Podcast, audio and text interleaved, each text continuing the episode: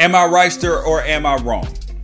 I am 100% thankful for sports, mental health, well being. Got a chance to yell at the TV. It was absolutely excellent. The MLB, though, is in trouble. They are toast. The NBA has a social justice controversy, but is not affecting anything. The NFL and college football, these face shields are absolutely ridiculous. And Antonio Brown gets eight games, and it's the right decision. Am I right, or am I wrong? Is the intersection where sports, business, society, and pop culture meet. Daily fire. Facts only. Check your feelings at the door. This ain't the place for the left, the right, snowflakes, or social justice warriors, and absolutely none of the BS. I keep it 100. Make sure that you leave a thumbs up. Make sure you share it with a friend. And most importantly, leave a comment. I will get back with you. And shoot me an email gwpodcast at unafraidshow.com. Make sure you subscribe and tell a friend and listen to the Pac 12 Apostles podcast. And you can find me on Fox Sports Radio on Sundays, 2 to 5 p.m., and weekdays filling in as well. And don't forget, over the next eight weeks, we're giving away two Amazon gift cards. So all you have to do is leave a rating, tweet out the podcast to your followers, or hit it on Facebook as well, and make sure you tag the Unafraid Show. But where we're going to start out today is the coronavirus. This is the wildest thing that I have ever seen in my life because just the varying uh, voices and opinions about this is crazy. This likens me to like, this is more extreme, I should say, than the greatest of all time, the GOAT debate in the NBA. Because the NBA, all you get is Michael Jordan, LeBron James, Bill Russell, the occasional Magic Johnson. Aside from that, like people aren't really gonna like stand on the tables fighting you about this. But with the coronavirus, it, like you would think it would be. Well, at first it was people that were it's everything, and then you had people that said it was nothing. Now you have 50 freaking different conspiracy theories. Everything from Bill Gates and back and vaccines to hydrochloroquine. Uh, it's about the election. Uh, it's underreporting, overreporting. The media doesn't want sports. I mean, 50 different conspiracy theories. I mean, and those are just the mainstream ones. I've never seen anything like this. I know I'm super young, but at the same, it's wild like the varying degrees of what people really think about this. It, like people don't think have this many different opinions about I mean even religions. There's like four or five main ones and yeah, that's pretty much it. Four or five goat opinions. But about the coronavirus, ah, 50, 100,000. Everybody has their explanation. How long does it live on the surface? Anything. It is just absolutely wild. There's no take except for the fact that it is wild. Um, but sports are back though. Hockey's getting ready to start. MLB has started, even though it won't finish. The uh, NFL is supposed to start, but the NBA came back. And I will tell you, it was great for the soul, my mental health, and my entertainment. And I know it was for you guys as well. Because we need a distraction from all this craziness going on out in the world. And I'll tell you, for one, I was yelling at the TV I was happy. I mean, like this is what we've wanted. I mean, the Lakers won, great game with the Clippers. We saw some spectacular things. I mean, we have seen amazingness since sports has been back. Even the Joe Kelly suspension for the Dodgers, which was absolutely asinine and one of the worst baseball decisions in a while because the Astros did all the cheating, but then baseball tries to uh, tries to police itself and then those guys get suspended. It, it's craziness. But the good part about it is that we had something to be mad about. Everybody now has a common enemy in the well, in Joe, well, in the Astros or the Dodgers, them being mad. Like you have a common enemy. And my family, we were all watching the game together. And I got a little irritated because people were bothering me during the game. Wife asked me to make a bottle for the bait, all this stuff. I'm like, yo, I'm trying to watch the game. Leave me alone. And it was absolutely fantastic. The only downside is, it, like, it, reality kind of hit me because said, I don't know how long this is gonna last. How long is this really gonna last? Because I have a ton of confidence high level of confidence that the NBA will finish. They've been vigilant. They had a great plan with the bubble, and it has been executed flawlessly so far. Even Lou Williams going to Magic City, the fact that it was exposed and now he has to quarantine is the perfect solution, right? Like that's optimal. That's how you get sports played in a bubble. That's the only way to get it done at this point in time.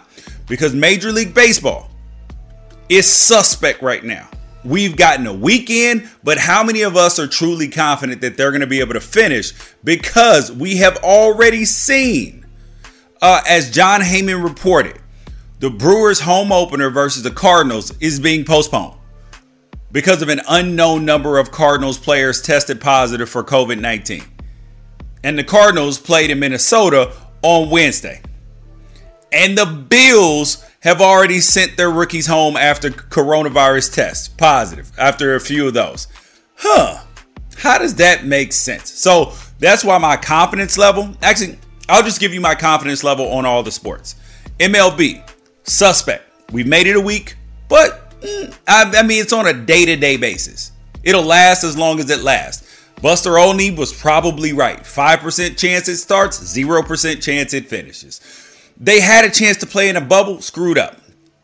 NHL, very high confidence. So if you are looking for a sport to watch when MLB finishes, switch on over to hockey. Playoff hockey is really good because uh, they're starting in a bubble right now as work as well, and they had the advantage of learning what the NBA did and putting in testing and procedures as well. NHL will be fine provided they don't do anything stupid. NFL, sketchy, super sketchy. The Bills already sent their rookies home. And if MLB, if MLB can make it, then you have a possibility NFL can make it, right? But MLB's looking super suspect already. They have a chance, but the MLB's smaller. NFL has more guys. That's why it's sketchy, which is even lower than suspect for the MLB. Uh, college football is beyond sketchy because colleges may end up closing because of the inevitable outbreaks, like Greek Row, which we'll talk about in a minute. High school. I've talked with two ADs in California yesterday. Both of them are doubtful. And if there is ball in the spring, in January, February ish, then parents may not even be able to go to the games, which is Huh, interesting. Because would you let your kid play football if you can't be in the stands? Yeah, states are already delaying and everything, so that's my confidence level. Moving on to the NBA jerseys and the social justice. There were a lot of people who were very upset about this. they have three options. They either have to get with it, get over it, or get run over by it because these things aren't going anywhere. And truthfully is it's still the same game. You can enjoy it. They didn't change the dimensions of the court. They didn't add a four-point shot. All they did are they're taking some demonstrations before the game, sometimes in the post-game interview. Other than that, nothing has really changed. They got stuff on the back of the jersey. What does it matter? It's an ad to you. Because there's this thing that's called ad blindness that people will that if you own a website or have anything to do with advertising, then you understand.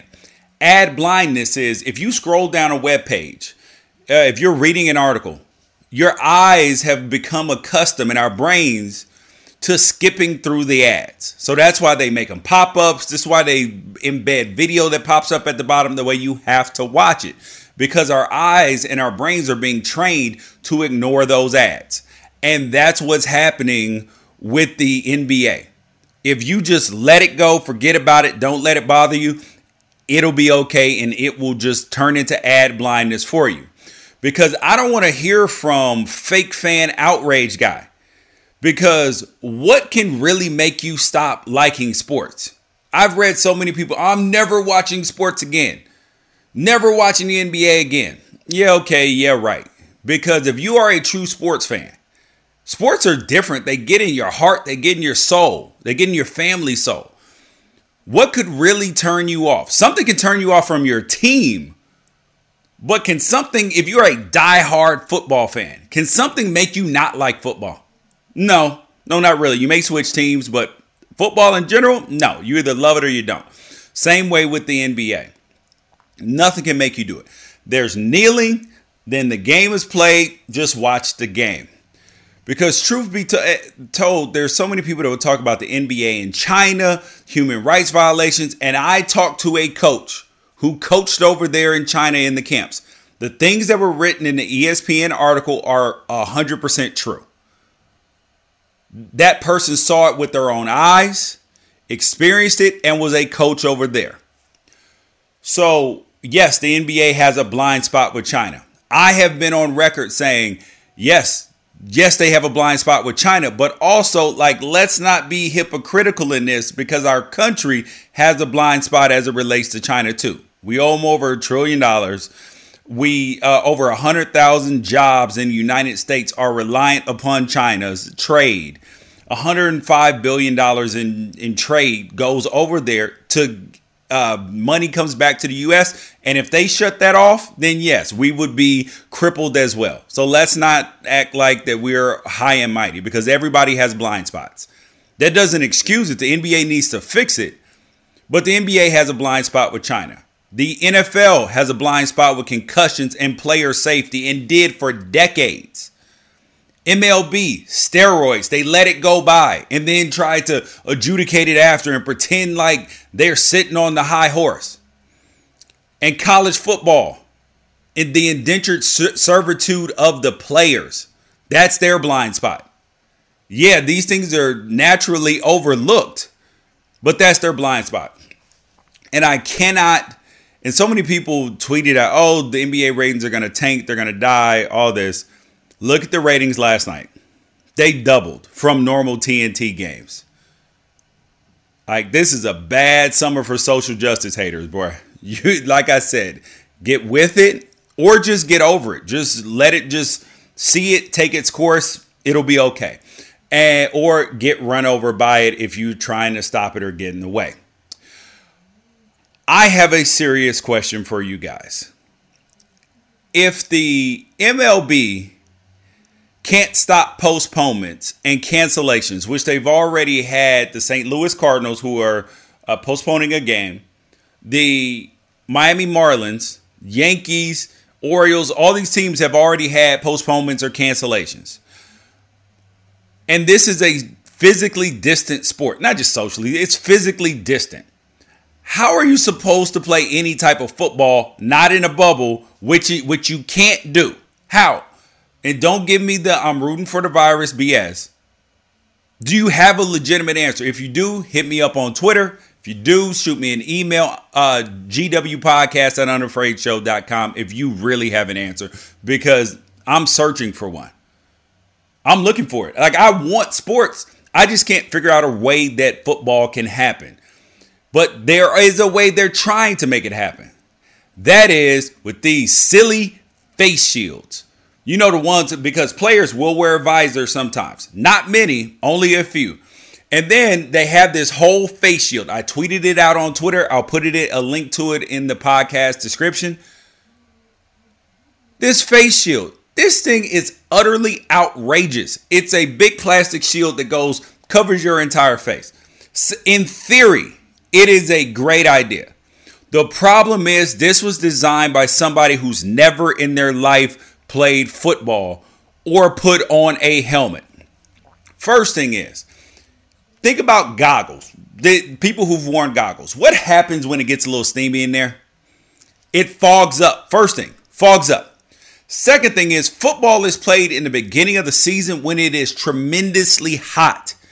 It is already tough enough to get enough air in the helmet already. And then you put on a visor, cuts off a certain amount of air airflow that is. Put on a face shield. You are going to need to put in mandatory breaks in a game, depending on the temperature, like they did in the Rio Olympics for soccer. Do you remember when they had to stop the games when it was over a certain degrees just to give the players additional water and breaks so they didn't overheat? Well, you're going to have some breaks in football. Otherwise, you're going to have dudes passing out. Hey, it is.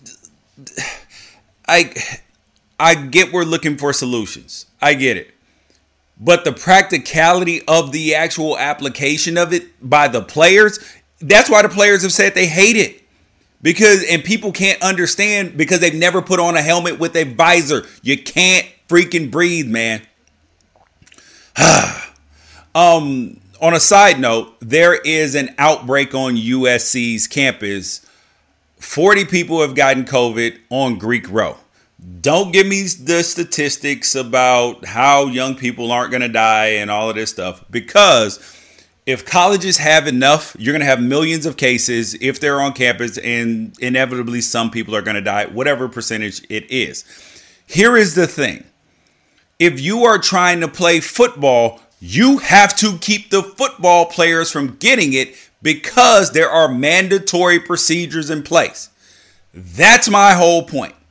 There are procedures in place that players have to quarantine, test negative, all of this. Come on now. It's not going to be the corona conspiracy theorists on the team who mess college football up. It's going to be Greek Row the college campuses, their students on campus. That's why pushing it back is the optimal scenario. That way you can get the school under control before you try to play football. Like I said yesterday on the pod, go back and listen to it.